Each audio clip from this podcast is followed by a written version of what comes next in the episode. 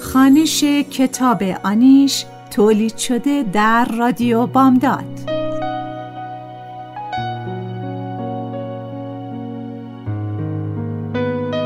نویسنده فریبا منتظر ظهور.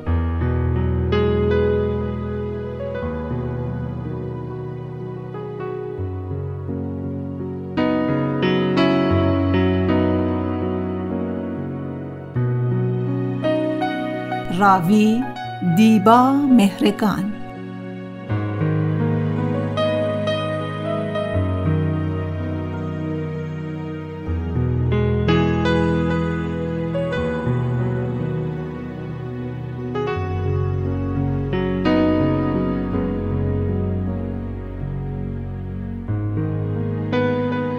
تهیه کننده نوشی حسینی.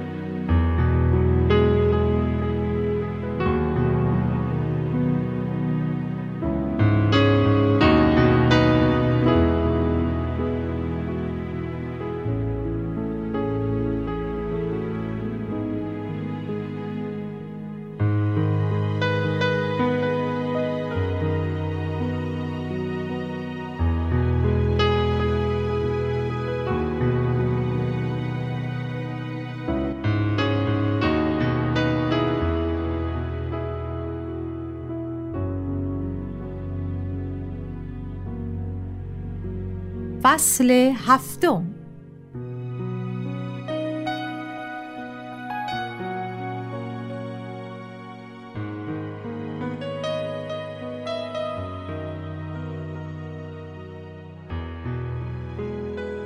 دکتر کیان را ظهر توی راپله می‌بینم می‌گوید موافقیم کمی توی محبت قدم بزنیم. بله دکتر فکر خوبیه. امیدوارم درباره بیمارهایی که با نامه میفرستم چیزی ازم نپرسد چون هیچ توضیحی ندارم. از کنار اتاقک پذیرش و نگاه های مشکوک قاسمی میگذریم. دکتر گفت زیر بار گچ نمی‌رفت. جوون سرسختیه. آشناس؟ همسایه دیوار به دیوارمه. کارگر نونوایی و قهرمان کیک بوکسینگه خونه و زندگی جدید چطوره بانو؟ خوبه حداقل از قبل بهتره می‌تونم یه سوال خصوصی بپرسم؟ سوال خصوصی؟ لابد می‌خواهد گذشتم رازی رو رو کند بله می‌تونید تا حالا ازدواج نکردین؟ نه نمی‌دونم چرا فکر می‌کردم از همسرتون جدا شدین که اونطور آشفته بودین به خاطر کارم بوده. چی شد کارتون رو از دست دادین ها؟ صادقانه این است که بگویم چند بار به خاطر مزخرفات دکتر راد قرص خواب خوردم و دیر رسیدم محل کار. ولی می‌گویم دیر رسیدم یه چند باری دیر شد بعد همین. خب وقتی دیر رسیدم حواسم پرت بود. به جای عکس از دست راست از دست چپ بیمار عکس گرفتم. دکتر کیان میخندد. مریض نگفت دست راستم مشکل داره بانو. نه فکر کرده بود که دست راست و چپ یه جورایی به هم ربط دارن. برای همین از دست چپش عکس گرفتم. بعد از دو ساعت که عکس به دکترش نشون داده بود برگشت و داد و بیداد را انداخت. به هر حال رئیس بیمارستانم منو اخراج کرد. گاهی پیش میاد. رئیس بیمارستان خیلی سخیره کرده. ماجرا بیشتر خندهدار بوده. باورتون میشه خودش جراح بود و تا اون وقت چند نفر رو به کشتن داده بود؟ واقعا؟ آخرین نفری که تلف شد یه خانم 45 سالی بود که برای لاغری اومده بود معدش عمل کنه. بعد از عمل زن بیچاره رو مرخص کرد رفت خونه.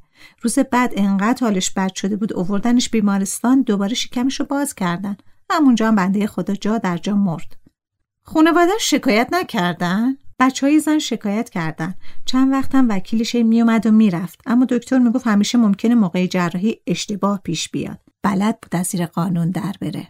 رئیس بیمارستان از ماشین پیاده می شود از کنار ما میگذرد و با دکتر کیان دست می‌دهد. خانم صادقی حالتون چطوره؟ خوبم ممنون متشکرم.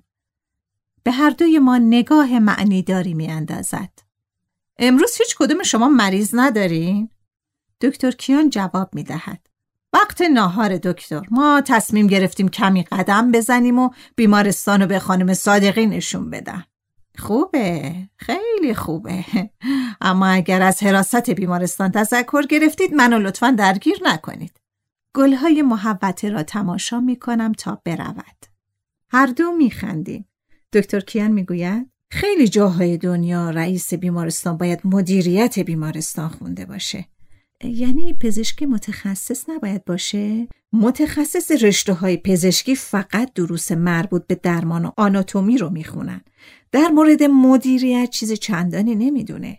مثلا چه می‌دونه حسابداری چیه یا تجهیزات اتاق نوزادان و قلب و کلیه و یا رادیوگرافی چی باید باشه و جدیدترین تجهیزات روز دنیا کدوم و کدوم رو باید انتخاب کنه خلاصه اینکه تخصص فنی و نگاه مدیریتی برای اداره بیمارستان نداره رئیس بیمارستان از پنجره اتاقش نگاهمان می کند.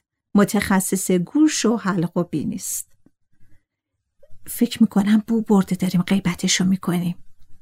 با نگاه به پنجره اشاره می‌کنم. داره نگاهمون می‌کنه. دکتر کیان خیلی خونسرد می‌گوید هنوز پنج دقیقه دیگه وقت داریم. بهش زیاد اهمیت ندید. هرچی بیشتر جدی بگیریدش بیشتر سر به سرتون می‌ذاره. راستی شما اهل ورزش به خصوص کوهنوردی هستید؟ تفریحی پینگ پونگ بازی می‌کنم کوه هم می‌رفتم اما سالهاست که نرفتم چرا؟ زمانی با پدرم می‌رفتم. بعد؟ پدر و مادرم توی تصادف از دنیا رفتن. بعدشم دیگه نرفتم. خیلی متاسفم. حالا موافقت این جمعه بریم کوه؟ فکر بدی نیست موافقم. شیش صبح جلوی در خونه شما. حتما یه ژاکتم همراهتون باشه چون همیشه سرده. من می‌تونم یه سال خصوصی ازتون بکنم؟ حتما. دل به دریا می‌زنم و ازش می‌پرسم. شما ببخشید متعهل نیستین؟ نامزدی چیزی نه زن دارم نه نامزد نه چیز دیگه ای با وجود اینکه سالها امریکا بودم اما در این مورد اصلا امریکایی نشدم.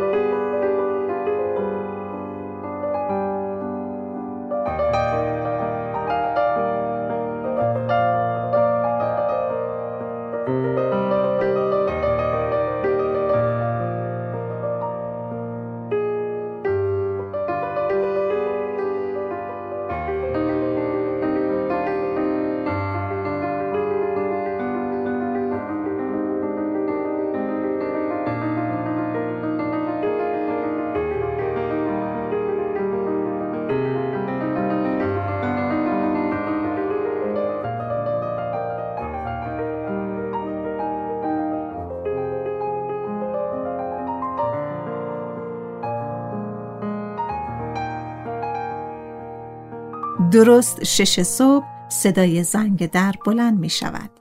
قبل از اینکه همسایه ها بیدار شوند می روم بیرون. اولین باری است که بدون کت و شلوار و آن کروات باریک می بینمش. شلوار جین و کفش کوه پایش کرده. تیشرت نخی آبی رنگی پوشیده. عینک را روی بینی جابجا جا می کند و به طرف پژوی قدیمیش راهنماییم می کند. کوله کوچکم را روی صندلی عقب می‌گذارم. کوچه سوت و کور است و همسایه ها هنوز خوابند.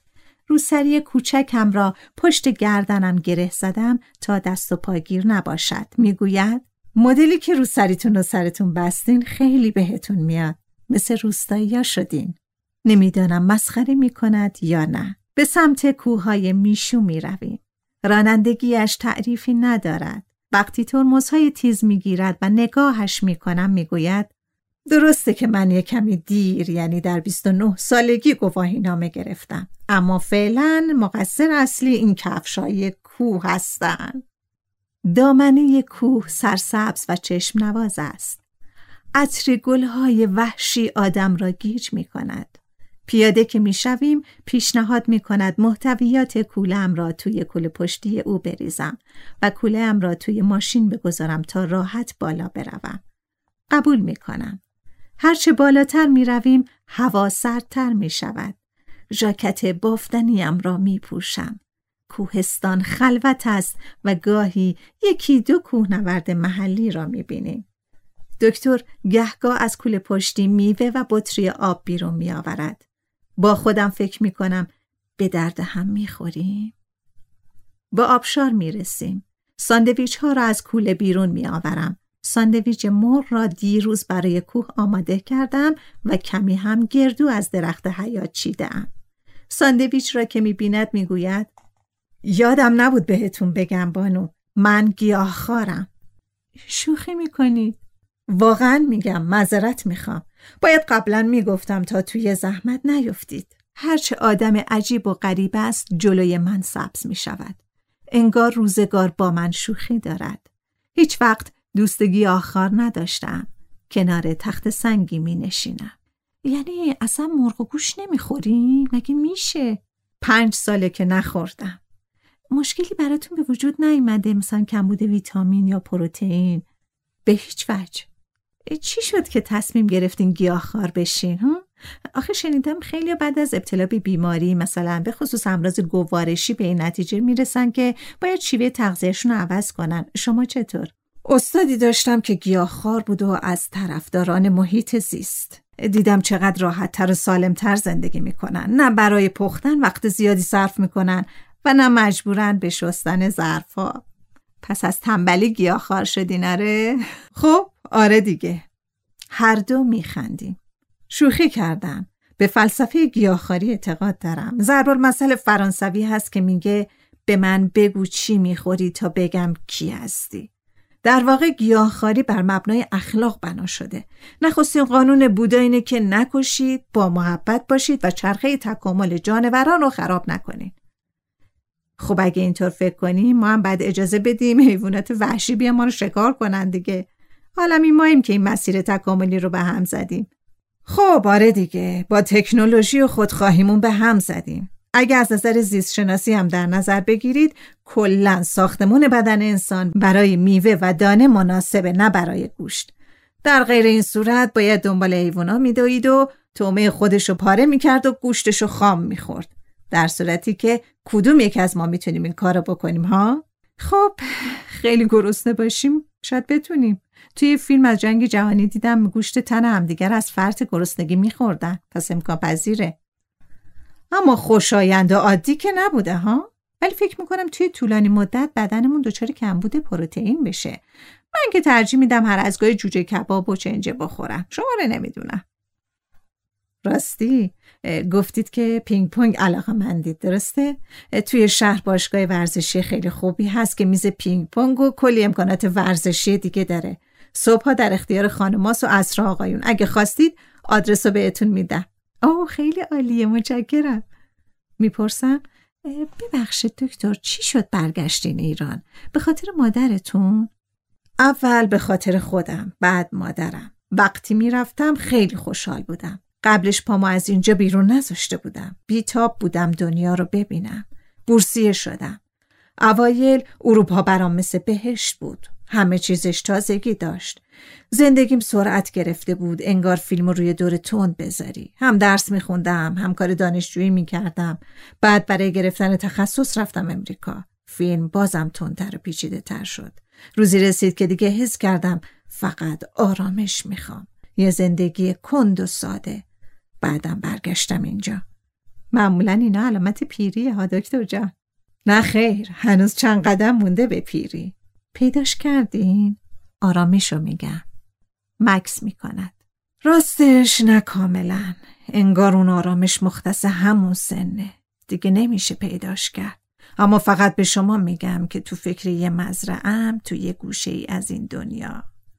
گوشه تر از اینجا؟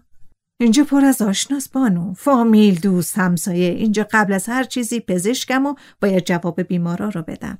می‌خوام جایی باشم که جواب هیچ کس و هیچ چیز رو ندم. هیچ کس و هیچ چیز. یه جور بیقیدی و رهایی. یه جور بیمسئولیتی بیوزنی. بالاتر می رویم با انگشت اشاره قله را نشان می دهد. دکتر می گوید بلندترین نقطه کوه میشه اونجاست. قله علی علمدار با بیش از سه هزار متر ارتفاع. زمستون از اطراف برای اسکی اینجا میان. وای خدای من چقدر گل لاله کوه پر از لاله های سرخ خود روست.